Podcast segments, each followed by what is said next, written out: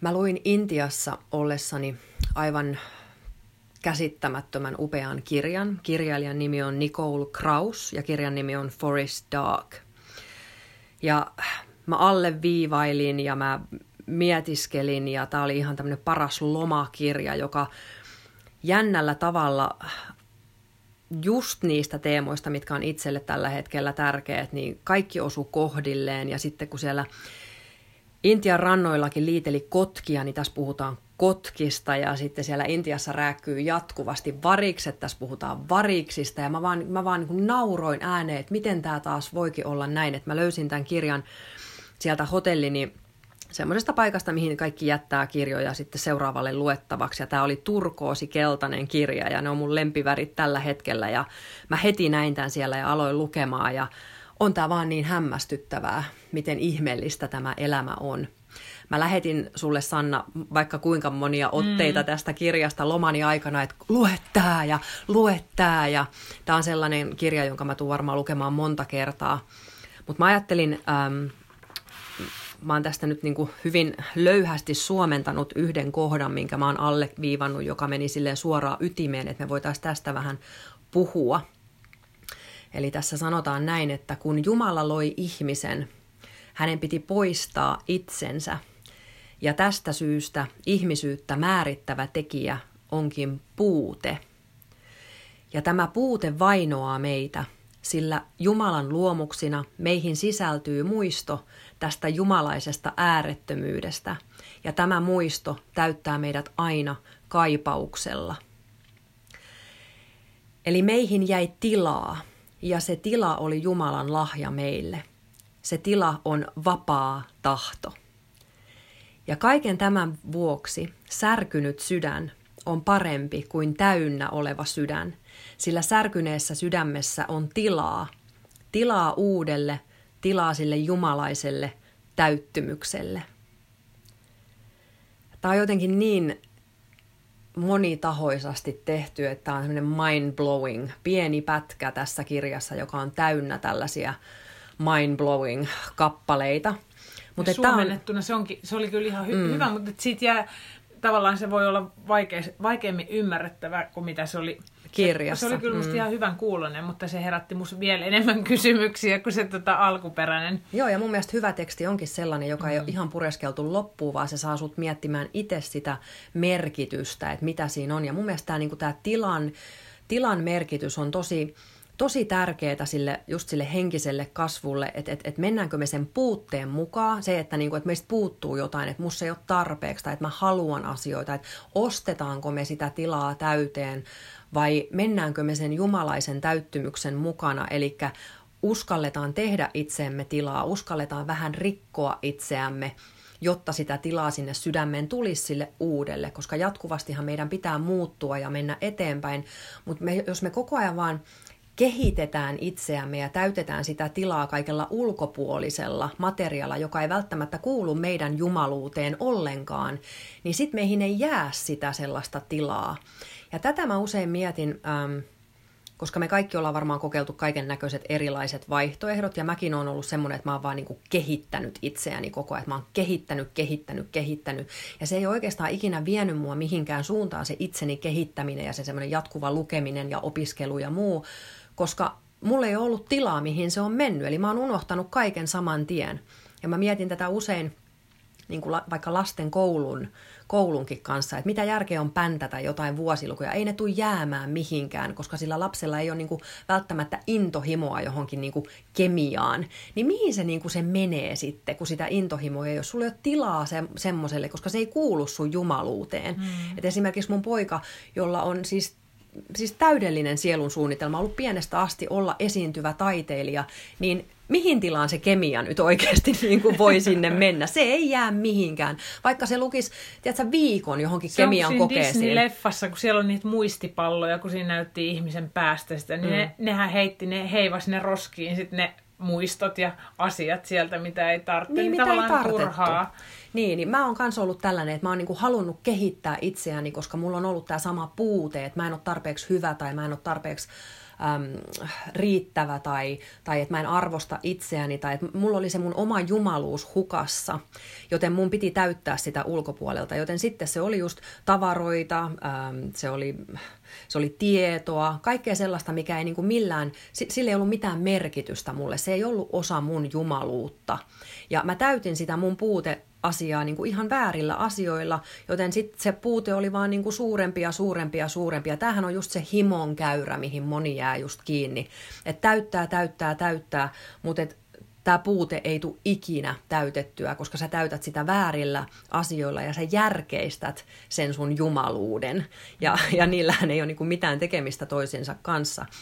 Et et sit vasta kun mä oon antautunut tähän niin elämän virtaan ja siihen, että on joku äärettömyys tuolla, joka tietää todellakin mun järkeä paremmin, että mihin suuntaan mun pitäisi mennä, niin silloin mä olen saanut sen täyttymyksen melkein niin kuin automaattisesti, että sitähän tapahtuu jatkuvasti ja päivittäin, että kaikki asiat vaan löytyy ja kaikki vaan tapahtuu, kun mä oon virtauksessa, enkä, eli just vähän siinä niin kuin äärettömyyden voimassa versus sit siinä puskemisessa, mikä on se, että sä niin kuin yrität täyttää sitä puutetta niin kuin inhimillisillä tavoilla, fyysisillä tavoilla, etkä sillä henkisellä jumalaisuudella, joka meissä kaikissa on. Sä puhut nyt siitä, hyvin just, mä oon puhunut sul, sulle monesti siitä, että sulla on ikään kuin tuore Jumala. Mm. Eli sä saat tällaisen tuoreen näkökulman tähän jumaluuteen. Sä voit poimia just sen, sen, sen voiman siitä itsellesi koska mm. sua ei rajoita mitkään sun lapsuuden tai minkään uskonnon kahleet, mutta uskontohan tekee itse asiassa meille just päinvastasta. Se kaupittelee meille just sen näkemyksen, että me ollaan arvottomia, me ollaan syntisiä, me ollaan riittämättömiä. Ja meidän pitää katsoa ylöspäin jotain jumaluutta mm. ja olla sen jumaluuden arvoinen. Tai itse asiassa uskonto on ristiriitasta, koska silti me, mulla on siis uskonnollinen lapsuus, niin mä puhun omasta mm. sy- kokemuksen syvästä rinta, syvällä rintaäänellä tästä asiasta, koska mulla taas on voimakkaasti just nimenomaan uskonto väärin markkinoituna lapselle, niin se on saanut aikaan paljon arvottomuutta, paljon riittämättömyyttä, todella huonon itsetunnon niin kuin lähtökohtaisesti mm. silloin lapsena ja nuorena ja paljon pelkoja ja paljon syyllisyyttä, niin sehän on just sitä, sitä puutetta. Mm, niin on. Ja, se, ja sitten äh, silti samaan aikaan uskonnossakin ja raamatussa sanotaan, että Jumala loi ihmisen omaksi kuvakseen, niin kuin niin säkin tässä. loit, mm. loit, luit äsken tuosta. Niin sitten se on silti sen ristiriidan äärellä on, äh, ihmisellä on kumma taipumus uskoa se, se pelottava tai se, se syyttävän sormen ääni tai mm. osoittaminen, tai ainakin mulle on käynyt niin ja varmaan monille muillekin. Ja se on harmi, koska tarkoitushan olisi tuoda just tämä sanoma. Tämä on se sanoma, mikä siitä jumaluudesta ja äärettömyydestä, mikä meille kaikille kuuluu. Niin tämän se olisi kaikille ihmisille, mm. jotta kaikilla, kaikillahan meillä on access, siis toi yhteys Kyllä. siihen jumaluuteen, mutta se voi olla tosi hukassa just vaikka näiden vanhojen uskomusten takia, että me ajaudutaan ajaudutaan hakemaan jotain muuta, eikä kaikilla tarvitse olla uskonnollinenkaan tausta tietenkään, että voihan se... Koska se, se kaipuu on aina siellä. Niin. Meillä on kaikissa se sisäinen viisaus siitä, mitä me voitaisiin olla, mutta mm. me ehkä just tehdään tämä inhimillinen matka ja lähdetään hakemaan sitä vääristä suunnista, mm. kunnes me sitten löydetään se oma suunta, että silläkin on kaikilla oma merkityksensä. Tässä kirjassa puhutaan paljon myös uskonnosta ja mä oon sanonutkin, että tämä kirja Joo. tulee olemaan sulle niin kuin todella merkittävä teos varsinkin. Ja tämä puhuu paljon uskonnosta ja hän käyttää sellaista sanasta, sanaa kuin binding.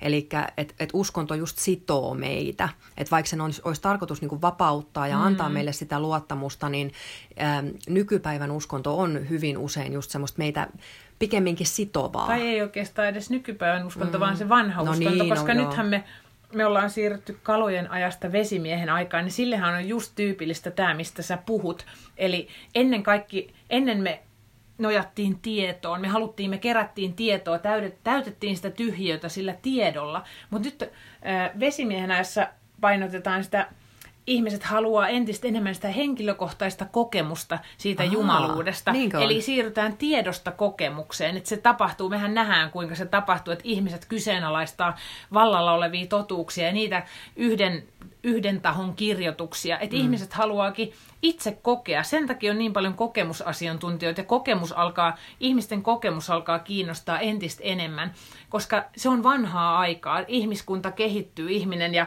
koko maapallo ja universumi kehittyy mm. ja on erilainen aika ja erilaiset energiat ja sen takia näitä kirjoja on entistä enemmän ja se tulee meidän tietoisuuteen. Meillä ei enää riitä se tieto ei. ja sitten tapahtuu just toi, mm. mistä sä luit. Kyllä. Et nyt sen on joku just tänä aikana onnistunut kirjoittaa noin niin kuin loistavalla tavalla. Mm.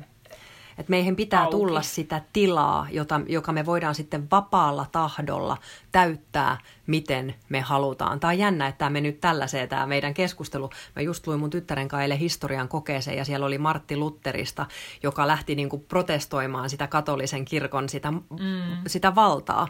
Ja hän oli just sitä mieltä, että ihmisten kuuluu itse saada lukea raamattua. Ja mä just juttelin mun tyttären kanssa, että silloin oli niin kuin kirjat se iso juttu. Että tieto kulki tosi tosi hitaasti eteenpäin ja antoi ihmisille just sitä valinnanvaraa. Että sitä ennen kuunneltiin yhtä saarnamiestä, mm. joka ei puhu puhunut yhtään niin kuin ma- maalaisjärkisesti. Ja Lutherhan vaati just sitä, että, että kirjat ja raamatut olisi kaikilla, ihmiset sais itse lukea ja tutkia sitä omalla viisaudellaan, ja että ne kaikki ähm, Jumalan palvelukset puhuttaisi maalaisjärkisesti niin, että ihmiset sais niitä kiinni jotain. Niin periaatteessa me ollaan taas uudestaan tällaisen niin kuin uskon puhdistuksen äärellä, että se jumaluus nyt alkaankin löytyä meistä joka ikisestä. Ja niin kuin sanoit, se todella näkyy mm. nyt ihan täällä Suomessakin, miten just ihmiset on tullut tarinoittensa kanssa esille ja just sen kokemuksen kautta ihmiset oppii paljon paremmin kuin enää semmoisen niin kuin tentattavan kirjan kautta. Ja koska kaikki tieto on meille nykypäivänä saatavilla. Me, kaikki. Meillä ei, meidän ei tarvitse oikeastaan löytää mitään enää ja, tai etsiä, koska kun me laitetaan Googleen, Kyllä. niin me saadaan kaikki tietoa meidän ulottuvilla. Niin sitten se kokemus nousee arvoon arvaamattomaan, että tieto mm. ei anna meille enää mitään. Me ei. tullaan aika, täy, aika nopeasti täyteen siitä tiedosta, koska on, me eletään semmoisessa informaatiotulvassakin, että se, se kaipaus siihen, siihen tyhjään tilaan ja mm. niin kuin siihen äärettömyyteen tai siihen jum, meidän omaan jumaluuteen me täytettäisiin kuppia. Tieto, sillä... Tiedosta tulee ähky, Joo. mutta se kaipaus, joka meissä on, niin se on ääretöntä. Sinne mahtuu mitä vaan, että sinne mahtuu miljoona kokemusta, mm. mutta ei sinne kyllä mahdu niinku miljoona bittiä tietoa. Niin. Et, et, et Tämä on, tää on niin jotenkin uskomattomasti, uskomattoman hienosti sanottu, että ei, ei enää niinkään se semmoinen kehittäminen ehkä ole just muodissa, se semmoinen niinku mm. tietoviisaus ja se semmoinen kuinka paljon tekee sen oman hyvinvointinsa eteen, vaan se sisäinen jumaluus on enemmänkin just sitä olemista ja, ja sitä sallemista ja kokemista. Että sitä, että me eletään sitä elämää. Ja mä oon just lapsillekin sanonut sitä, että pois sieltä kännykästä ja pois sieltä Netflixistä, paras mäkin on kyllä puhumaan net. pois sieltä Mut Netflixistä. sä löydät jumaluutta sieltäkin. Kyllä, mä katson niitä niin syvällisesti, niitä kaikkia ohjelmia. Mutta mä sanoin, että älkää katsoko toisten ihmisten elämää, vaan eläkää sitä omaa, omaa elämäänne. Et se on paljon tärkeämpää se oma kokemus kuin muiden kokemus. Mm. Ja tässä onkin sitten hirveät ristiriita, miten mä sitten yritän selittää niille just, että miksi niiden pitäisi oppia jotain kemiaa, kun ne kysyy multa ihan siis, totta kai lapset on niin viisaita, että mihin mä tuun äiti ikinä tarvitsee tätä kemiaa, että miksi mun pitää tietää. Ja sitten kun ne just olettaa, että jos niiden kuuluu kerran osata joku juttu, niin sitten kaikki aikuisetkin osaa. Ja onneksi on Google, koska aika hiljasta, kun ne kyselee mut jotain, äiti, mikä tämä juttu on, niin mä oon että öö. Mä en osaisi varmaan enää laskea jakokulmassa jakolaskuja, mutta ihan oikeesti. En mä millä... Et ainoa, mikä mua just kiinnostaa lasten ähm, koulussa, on just historia, koska se kertoo meistä. Et vitsi, miten kiva on lukea lasten kanssa historian kokeesta, ja eikö ole aivan käsittämätöntä, että historia on just se aine, mikä ollaan poistamassa nyt koulun niin. Sil... Ei ole todellista, se on se tärkein aine, se on just se, mikä kiinnostaa. Niin kuin mä oon paljon ja kirjoittanutkin Tikapuut kirjassa, että se on just se, joka kiinnostaa niitä 7-14-vuotiaita, kun se on se perimä, se mistä me tullaan, se mitä me ollaan, mitä me ollaan jo opittu, mitä me, meidän pitää vielä oppia, niin se ollaan poistamassa. Tämä tulee niin jälkijunassa ja ihan vääristä. Mulle tulee, mulle tulee vaan kaikki salaliittoteorioita. Heti mieleen, että kuinka meidät halutaan kaikin keinoin yrittää tainuttaa sen tiedostamattomuuden uneen, koska kyllähän se historia on niin kuin oikeasti merkittävä, todella merkittävä, että me ymmärretään just mm. tätä koko elämän kokonaisuutta ja itseämme. Ja mä sanoin just mun tyttärelle, kun se luki just Elisabetista, joka oli siis ensimmäinen niin kuin naiskuningatar, mä sanoin, että siitä on tosi hyviä leffoja Netflixissä. Niin.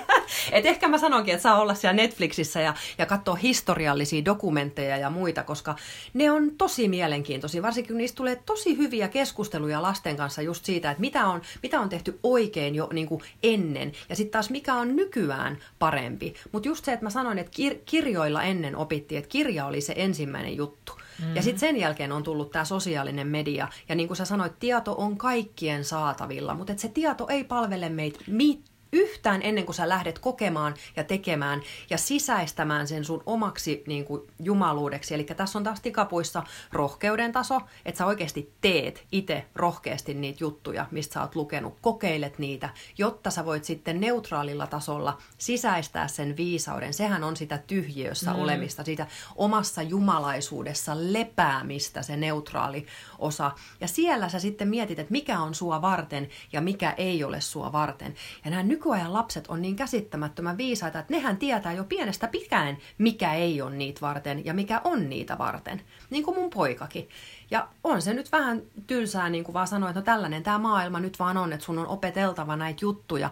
Mutta on se hölmöä, että se myös se sama, että sen on pakko opiskella sellaisia asioita, mitkä ei kuulu hänen elämänsä ja jumaluutensa millään tavalla, jotta hän pääsisi opiskelemaan hänen jumaluuttaan. Että kyllä tämän systeemin on pakko muuttua. Mut mä ajattelin just itse asiassa mietin just kemia, siis toi oli hyvä, hyvä, tosi hyvä pointti, mutta just ajattelin, että miten sen kemian ja fysiikan voisi markkinoida, koska kemia ja fysiikkaahan sisältyy kuitenkin tämänkin maailmankaikkeuden mm, olennaisimpia ainesosia ja niin kuin tavallaan lakeja. Sitten pitääkin tehdä mielenkiintoista. Joo, pitää, se pitää tuoda tavallaan, että jotenkinhan, kyllähän meissä on kiinnostus tavallaan kaikkea, tai mussa ainakin on kiinnostus mm. kaikkea tätä kohtaan, mutta että just fysiikan lait ja metafysiikka ja kaikki, sehän on tosi, mutta kyllä mä ymmärrän, että se on vaikea markkinoida sillä tavalla, miten sitä nyt nykyään koulussa, tai en mä tiedä, miten sitä tuodaan nykyään esille. Siis mun kuusivuotias poika halusi tehdä kemiallisia kokeita, se osti semmoisen äh, jonkun tiedemiespakkauksen, missä sitten mm. yhdisteltiin etikkaa ja soodaa ja sitten tuli tulivuoren purkaus, niin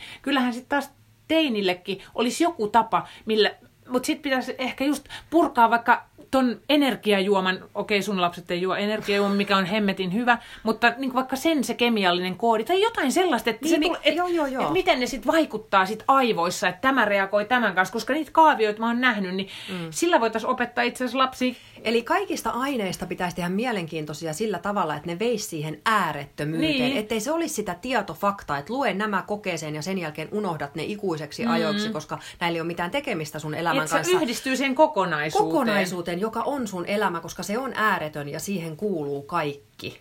Mm. Mutta miten tämä sitten tapahtuu ja niin edespäin, niin se luoja yksin tietää. Mutta aikamoisessa niin kuin murroksessa me ollaan nyt tämän, mitä sä sanoit, vesimiehen aika? Joo. Okei, okay, onko tämä astrologiaa? Äh, no tavallaan, mutta se on semmoinen suurempi kokonaisuus. Astrologiaan se liittyy ja mä en mm. muista niitä hienoja termejä, että mikä se tieteen laji nyt onkaan, mihin se liittyy. Mutta siis, Mut eikö se ole jännä aika? Mä oon sanonut sitä usein, että, että nyt me eletään niin jännittävää muutoksen aikaa. Se muutos on nähtävissä, sen ihan niin kuin maistaa ja haistaa tästä niin kuin ilmapiiristä. Että nyt mm. ollaan tosi ison murroksen äärellä. Ja sen huomaa itsestäänkin, niin kuin mä oon joskus puhunut aiemmin siitä, että että tosiaan, että must, mua, mä oon henkilökohtaisesti siinä tilanteessa, että musta tuntuu, että mä oon niin täynnä kaikkea sitä informaatiota, kun mä oon elämän mun elämäni on kulunut tavallaan sen henkilökohtaisen jumalasuhteen korjaamiseen ja parantamiseen. Sen, mä oon etsinyt, lukenut kaikkea henkistä asiaa ja kirjallisuutta ja metafysiikkaa ja kaikkea mahdollista, mitä mä oon saanut käsiini. Ja nyt mä tajun, että mulla on jo kaikki tieto. Mikään dokumentti ei oikeastaan tarjoa mulle enää mitään uutta. Mä oon vaan sille, aa toi, tämänkin mä oon kuullut, tämänkin mä oon lukenut, okei okay, joo. Mutta enhän mä elä sen mukaisesti. Eli mun koko olemus huutaa mulle sitä, että hei, että laita ne kirjat sivuun. Ja mä en oikeasti niin kuin jaksa enää lukea mitään, mm. koska musta tuntuu, että musta on jo se kaikki, että mun pitäisi laittaa se käytäntö ja mun pitäisi kokea nyt se. Mm. Mutta se on ihmiselle oikeasti aika pelottava, jos sä oot ö, vieraantunut itsestäsi, niin se on just se prosessi, mille pitäisi antautua, että sä alat... Ö, tutkimaan sitä omaa jumaluutta tai kuuntelemaan sitä kaipausta, ja sulla pitäisi olla tyhjää tilaa, niin kuin, mm. minkä, miten sä luit aluksi. Mutta jos sä tä- koko ajan yrität täyttää sitä tiedolla, sä työnnät lisää kamaa sinne ja lu- yrität etsiä sitä jostain opuksista, en sieltä koskaan niin kuin, mm, koskaan sä et pääse sen äärettömyyden äärelle, kun sä tavallaan niin kuin tumppaat sitä tyhjää tilaa täyteen jollain muulla, niin ettei se... Ja tämähän on apatian, eli niin. neutraalin vastakohdan just se tarkoitus, että sä meet niin apaattiseksi, että sun aivot ei enää toimi. Mm. Niin kuin säkin sanoit, sut silmätkään ei enää toimi. Sä niin. et pysty lukemaan mitään, sä et pysty sisäistämään enää mitään. Se eli apatia... tämä jumaluus pakottaa mut tavallaan itsensä äärelle, mutta se tuntuu turvattomalta ja pelottavaltakin ja kauhealta, koska ää, mä joudun kohtaamaan tavallaan sen, että mä en ole vaalinut sitä mun jumaluutta ja mä en ole tiennyt mikä se on. Mulle on annettu, mulle on tehty niin voimakas ohjelmointi lapsena siitä vääränlaista jumaluudesta. Hyvää tarkoittavat ihmiset on se tehnyt, mutta siinä on ehkä puuttunut sellainen psykologinen aspekti, että mikä on lapselle hyväksi oikeasti ja mikä ei. Ja ehkä se tieto siitä, että ensimmäisen syklin seitsemän vuoden aikana me imetään kuin pesusienet kaikki totuutena. Mm. Ja mi- minulle on sanottu, että joudut helvettiin, jos, jos teet näin ja näin. Ja mulla on ollut arvaamaton Jumala niin kuin väijymässä mun selän takana kyttäämässä mua, että mitä mä ikinä teenkään, niin tässä on mahdollisuus joutua helvettiin. Että tavallaan semmoinen riittämättömyyden ja arvottomuuden kehä, että mä en niin kuin ikinä pysty täyttämään paikkaani. Mm. Vaikka todellisessa niin kuin siinä tässä viisaudessa mullahan ei ole mitään täytettävää, että mähän olen jo Jumalan luomus, se osa sitä jumaluutta, mitä me kaikki ollaan. Ja meissä on kaikissa se, just se vapaan tahdon eh, tila meidän sisimmässä, mitä me voidaan alkaa täyttää kaikella sitä, mikä, il, mikä meissä ilmentää sitä meidän omaa jumaluutta. Tai sitten me voidaan ahdistuksissamme yrittää täyttää sitä tiedolla ja himoitsemalla asioita ja mm. tekemällä pahaa itsellemme ja haalimalla niin kuin kokemuksia, mikä, mm. joo. Ja apatian vastakohtahan on se himo. Mm. Eli tässäkö just tämä niin kääntöpuolet. Ja mä rupesin just miettimään, että nythän on aika paljon masentuneita ihmisiä, ja sehän on, sehän on periaatteessa apatiaa, jota me ei mm. siedetä, koska me ei ymmärretä niitä niin. tunteita ja me pelätään niitä tunteita, niin masennus on pelottavaa. Mutta kun se olisi just se, mitä me tarvitaan, jotta me päästäisiin tämän, äärelle. tämän uskon puhdistuksen niin kuin äärelle. Niin. Että et tämä hetki veisi meitä nyt sen oman jumaluutemme äärelle. Niin se on se apatia, se on se, missä sinäkin niin kuin tässä nyt oot ollut ja mm. mille sä olet antautunut, että sähän jo teet tätä. Ja se on varmastikin tuskaista, niin kuin kaikki tietää, se itsensä äärelle pysähtyminen.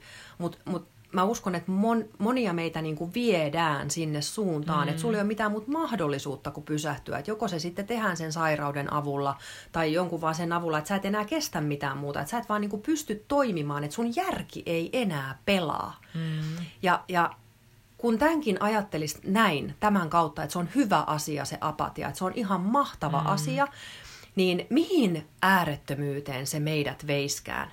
Ja eilen, kun oltiin, vai oliko se eilen edellispäivän, kun oltiin Ikeassa, niin meillä tapahtui hauska tämmöinen äärettömyyskupla, ja me ruvettiin siitä juttelemaan just, että mä kysyin yhtäkkiä sulta, että miksi sä oot Sanna siinä? Ja mä tulin jostain tosi kaukaa siihen tilanteeseen, Siis todella kaukaa. Ja mä kysyn sulta, että onko sulle tapahtunut tällaista, koska mulle tapahtuu tätä nykyään aika usein. Että mä tuun jostain, tiedätkö, äärettömistä sfääreistä, ja mä oon ihan silleen, että missä mä oon, kuka mä oon, mikä päivä tänään on, miksi sä oot siinä, mitä on tapahtunut. Ja muutenkin mä oon huomannut, että siis joka päivähän kestää vuoden. Että et se semmoinen äärettömyys asuu minussa jatkuvasti. Ja se on, se on välillä vähän spookia ja pelottavaa. Ja, ja mä heitän vitsiä, että jos mä menisin juttelemaan rehellisesti ihan kelle vaan niin kuin lääkärille, niin mä saisin kaikki diagnoosit itsestäni, niin kun mä heittäisin tätä juttua. Mutta se on totta, että mä käyn välillä jossain todella äärettömässä paikassa. Ja kun mä tuun sieltä takaisin niin kuin tähän hetkeen, se on ihan semmoinen eksistentiaalinen niin kuin kokemus, mutta se on mun kosketuksia sinne äärettömyyteen ja mä tiedän ja uskon sen kautta, että se äärettömyys asuu minussa. Ja sitä ei pysty oikein taas sanoilla selittämään, mutta se on kaunista ja se on, se on upeeta, mutta se voisi olla myös pelottavaa, mutta mä en suostu ottaa siihen sitä pelkoa. musta se on mieletöntä. Mä oon niin kateellinen uskonnon runtelemana niin kuin oikeasti mm. tosta sun siitä, että sulla ei ole niitä rajoitteita ja sulla ei ole sitä, ollut sitä vankilaa. Että tavallaan se on mahdollistanut sulle nopeammin päästä, sit kun sä oot halunnut päästä sen äärelle. Mä oon mm. halunnut koko elämäni ja mä oon niinku rämpinyt mudassa, mä oon kuvaannollisesti rämminyt mm. ehkä joskus oikeastikin, mutta äh, mä oon oikeasti siitä kateellinen, mutta jos mä en uskoisi, että tällä kaikella olisi merkitys, niin mä olisin varmaan kuristanut sut jo sen takia, että se on musta niin, niin kuin raivostuttavaa.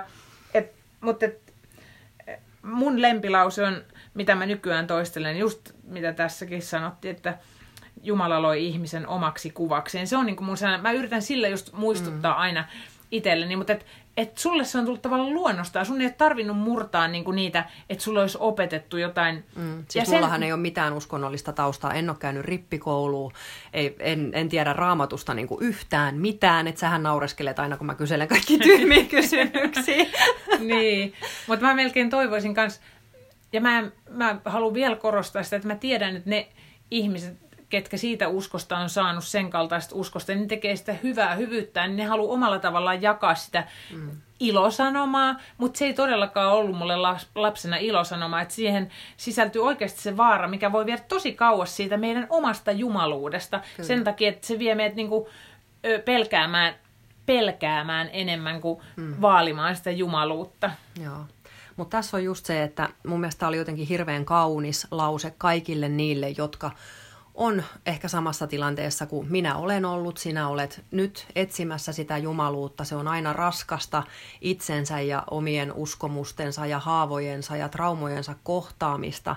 Niin tämä lause, että särkynyt sydän on parempi kuin täynnä oleva sydän, koska särkyneessä on tilaa uudelle, jumalaiselle, täyttymykselle. Että jos me muistettaisiin se, että se on hirveän kaunista ja vaikka sä, sä rämmit ja mä näen siis työkseni ja autan ihmisiä, jotka rämpivät ja mä, mulla on todella, todella syvässä niin kuin muistissa se oma rämpimiseni, niin se on kaunista katseltavaa. Mä ihailen ja kunnioitan niin kovasti kaikkea sitä, mitä sinä ja kaikki muut tekevät sen särkyneen sydämen parantamiseksi, koska se ei ole sitä kehittämistä, se ei ole sitä himosta tulevaa, mun on pakko olla parempi, mun on pakko saada enemmän aikaa. Se ei ole just sitä semmoista kovaa fyysistä puutteen täyttämistä, vaan se on todella nöyrää, se on todella kaunista, herkkää, muita ihmisiä ravisuttavaa parantumista. Ja se on ihan eri asia kuin se semmoinen himokehitys, se apatia, parantuminen. Kaikki, jotka pelkää, että on, on masentuneita tai että ei kestä enää tai ei pysty tähän tai muuta, niin te olette sillä parantumisen tiellä. Ja mä oon siitä kiitollinen, että mulla on kuitenkin tavallaan sellainen rauha tässä, mutta mä tiedän, että mä en, mä en ole mä en ole semmoisessa yhteydessä. Mä näen, mähän näen sen, en ole samanlaisessa yhteydessä. Välillä on, välillä saan yhteyden siihen jumaluuteen, mutta et koska sähän suorastaan todellakin elät niin kuin, kylvet siinä jumaluudessa, niin, mutta mulla on aina luottamus siihen. Mulla on, se tuo mulle rauhaa, että mä luotan siihen, että kaikki tapahtuu oikealla ajalla, että mä, mikä minä olen arvostelemaan tätä, just, että miksi jonkunlainen elämä olisi huonompi tai parempi mm-hmm. kuin toisenlainen tai joku tilanne, että mutta jos mä en uskoisi, että kaikella on merkityksensä, sehän aiheuttaa katkeruutta ja se voi aiheuttaa masennusta. Just se, että me ei ymmärretä jotain. Ja sitten kun joku sanoo, että höpö höpö, että ei se ole tolle ja miten sä voit mukaan, mistä sä tiedät, että se on noin. En mä välttämättä tiedäkään, mutta miksi mä uskoisi siihen, mikä tuo mulle rauhaa. Aivan. Ja se tuo mulle rauhaa, että kaikella on merkityksensä. Mä oon hy- mä oon hyvä tällaisena kuin mä olen, mä oon hyvä just tässä hetkessä ja mun elämän kuuluu nyt olla tässä kohtaa. Mä olen kenties menossa johonkin ja vaikka en oliskaan, niin kaikki olisi silti täydellistä. Mutta onhan meillä tapana tietenkin ihmisinä kadehtia muita ja mm, yhteiskunta ja markkinavoimat luo tietenkin tietynlaisia kuvia, että minkälainen on ensinnäkin hyvä ihminen ja hyvä mm. elämäntilanne ja mitä sul kuuluisi kaikkea olla, että sä olisit riittävä ja miltä sun kuuluisi tietenkin näyttää Ja millä aikoina. se puute kuuluu täyttää. Niin, mm. aivan. Niin, mutta et, se luottamus, vaikka ei mustakaan aina tunnu siltä, mutta mä palaan aina siihen luottamukseen. Mä sanon, että kaikki on just niin kuin pitääkin niillä hermoromahduksen hetkillä, kun musta tuntuu, että ei tästä ole mitään, en mä ikinä niin kuin pää, saa sitä itteeni siihen pisteeseen, missä, mu, missä olisi ikään kuin mun ihan. Toki mulla on unelmia, ja mä, mä, mutta mulla on kyllä todella vahvat oikeasti ne uskomukset rikottavana tässä. Ja mä työstän, ja mä oon työstänyt niitä oikeasti 20 vuotta. Mähän on, eh, niin kuin mä sanoin, etsinyt sitä ja mä välillä aina kadehdin just muitakin sinun kaltaisia ihmisiä, siis kenellä ei ole kenties sitä taakkaa, niin sitten kun se herääminen ja vapautus tapahtuu ja sä saat yhteyden siihen jumaluuteen, niin sä oikeasti niin kuin pysyt siinä helpommin, jos se on jotain mm. uutta ja tuoretta, että sä saat Kyllä. siihen yhteyden enkä mä niin aio tähän takertua, mutta että mä, mä, mä myönnän sen ja mä haluan, mm. että siitä puhuttaisiin enemmän, koska Kyllä. on muitakin ihmisiä, kenellä on samankaltaista taakkaa, ettei olisi itselleen liian ankara, koska mä oon myös ollut tosi ankara ja rypenyt koko elämäni siinä syyllisyydessä, koska silloin ei, se on, sit mä oon täyttänyt sen tilan sillä syyllisyydellä. Mm. Et si- Joka ei vie mihinkään suuntaan. Niin, joo. Sulla on joku hyvä kohta siinä joo, kirjassa. Joo, mä että me voitaisiin lopettaa tällaiseen taas todella upean kauniiseen lauseeseen tästä kirjasta. Tämä kirjailija sanoo, että I believed that my illness, eli uskoin, että minun sairauteni, mikä tahansa se sitten onkaan, oli myös terveyden muoto. Matka sinne transformaatioon, jolla olen jo. Hmm.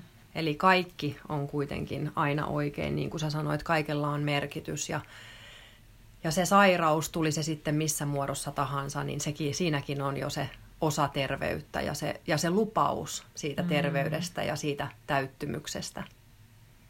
Kiitos tästä. Kiitos.